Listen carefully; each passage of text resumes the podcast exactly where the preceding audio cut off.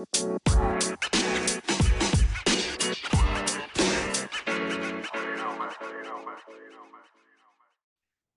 chào mừng các bạn đến với khóa học CSM 101 Foundation to Customer Success.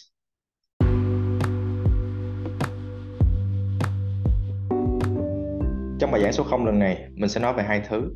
Đầu tiên là chia sẻ về mục tiêu của mình dùng để thiết kế các bài giảng trong khóa học lần này. Sau đó là nói đến những lời khuyên mà mình muốn dành cho các bạn trong khóa học lần này.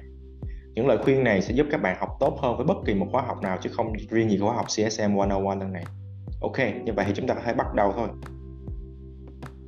Cost Objectives Mục tiêu khóa học Vì sao cái này là quan trọng và cần phải nói trước? Bởi việc học hay tìm hiểu một thứ gì đó mới sẽ rất gian nan và nếu mình không hiểu được nó có mục tiêu gì, cho ra kết quả đầu ra là gì thì các kiến thức mình dùng sẽ không có ý nghĩa và đặc biệt là trong những lúc khó khăn chúng ta khó có thể vượt qua được giống như việc học và thi chứng chỉ IELTS mục tiêu khác nhau sẽ ảnh hưởng đến cách học tập và tiếp cận có thể một bạn chọn học để nâng điểm trung bình từ 5 chấm lên 6 chấm thì cách học của bạn đó sẽ khác hoàn toàn với phương pháp của một bạn học IELTS và đề thi chỉ cho biết. Vậy thì mục tiêu mình đặt ra thiết kế các bài giảng cho khóa học lần này là gì? Thứ nhất, khóa học này sẽ được thiết kế đúng như tên gọi của nó, Foundation to Customer Success. Vậy nên, các kiến thức cung cấp chỉ là những kiến thức chung về ngành. Kiến thức chung có nghĩa là sẽ không dựa trên bối cảnh của bất kỳ một công ty hay một đội nhóm nào cụ thể. Mình chắc chắn sẽ không nói về SRR là gì, vì sao cần đo SRR tại base hay Bending Index là gì nó ảnh hưởng như thế nào đến performance của các bạn nhân viên tại base vì đây là khóa học đầu tiên chỉ cung cấp các kiến thức nền trước khi đi vào chuyên sâu thứ hai các kiến thức chung này sẽ là tiền đề xây dựng nền tảng cho sự hiểu biết của bạn về function customer success. Mình mong muốn là việc này sẽ giúp các bạn đi được theo đúng các bậc trong tháp mô hình học tập Bloom đó là từ việc nhớ về các kiến thức chung, hiểu được nó, vận dụng nó, rồi từ từ mới sáng tạo dựa trên những kiến thức này. Số 3 chắc chắn 100% trong khóa học lần này mình sẽ không cung cấp bất kỳ một giải pháp mì ăn liền nào sẽ không có những file mẫu được thiết kế riêng cho từng bạn. Rồi từ đó, các bạn có thể tải những file này về, thay đổi một vài thông tin trong các file đó, rồi dùng nó để gửi cho chính khách hàng của mình, với một hy vọng là những cái tài liệu này khi được cung cấp cho khách hàng, họ sẽ có thể sống lại và có thể triển khai tiếp tục base. Rồi, ok, chỉ cần ba cái này thôi là đủ dành cho khóa học này rồi. Tiếp đến, mình muốn nói tới các lời khuyên mà mình đúc kết được từ vai trò của một người học mình muốn chia sẻ phần này với quan điểm và góc nhìn của một cá nhân. Bởi khi nhất quán với những hành động này, nó đã giúp mình không chỉ hoàn thành được một mà là nhiều khóa học khác nhau. Lời khuyên đầu tiên, hãy chừa ra lịch trống một thời gian bạn dành ra chỉ làm một thứ là học khóa này. Giống như mình đã từng nói, commitment là một hành động chứ không phải là một từ chỉ dùng để chém gió.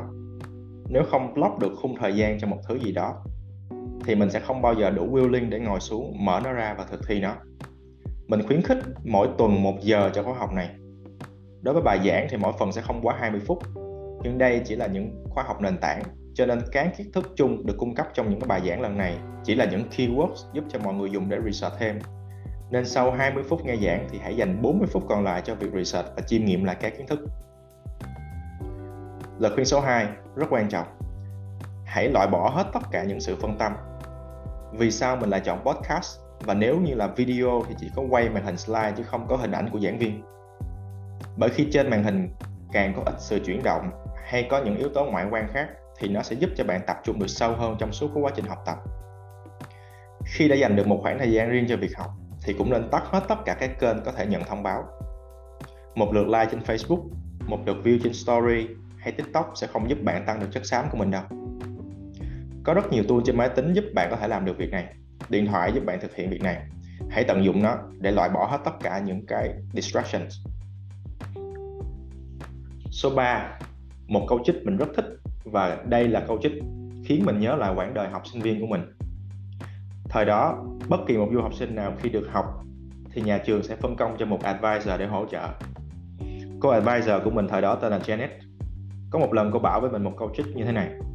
Repetition is the mother of learning dịch nôm na ra tiếng việt đó là rèn luyện thường xuyên cũng là một cách để học tập.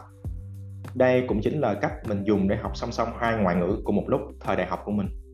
Mình đã học từ vựng, thời đó bằng cách viết đi viết lại để cho quen mặt chữ, rồi đọc đi đọc lại từng từ để cho quen cái cách phát âm. Với khóa này, nếu cần ôn luyện, hãy bật podcast mà nghe nhé. Lời khuyên số 4 là đọc thêm tài liệu. Cũng ở thời sinh viên của mình, lần đầu tiên khi đăng ký môn học ở trường mình đã giật mình khi nghe được một câu, cứ mỗi một giờ nghe giảng trên giảng đường, bạn cần thêm 4 giờ để tìm hiểu sâu hơn về các khái niệm được được học. Mình biết rằng hiện nay có rất nhiều format khác nhau dùng để truyền tải nội dung. Sách đã từng chỉ tồn tại dưới dạng đọc bằng mắt, nay cũng đã có sách nói để các bạn có thể nghe bằng tay các bài báo cũng, bây giờ cũng đã có phần âm thanh giúp các bạn tiết kiệm thời gian hơn bằng cách lắng nghe nó. Phương pháp hay hình thức nào cũng được.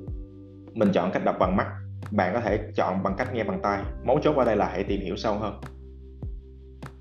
Lời khuyên cuối cùng mình dành cho cơ, dành cho được bài giảng lần này đó chính là hãy subscribe kênh podcast.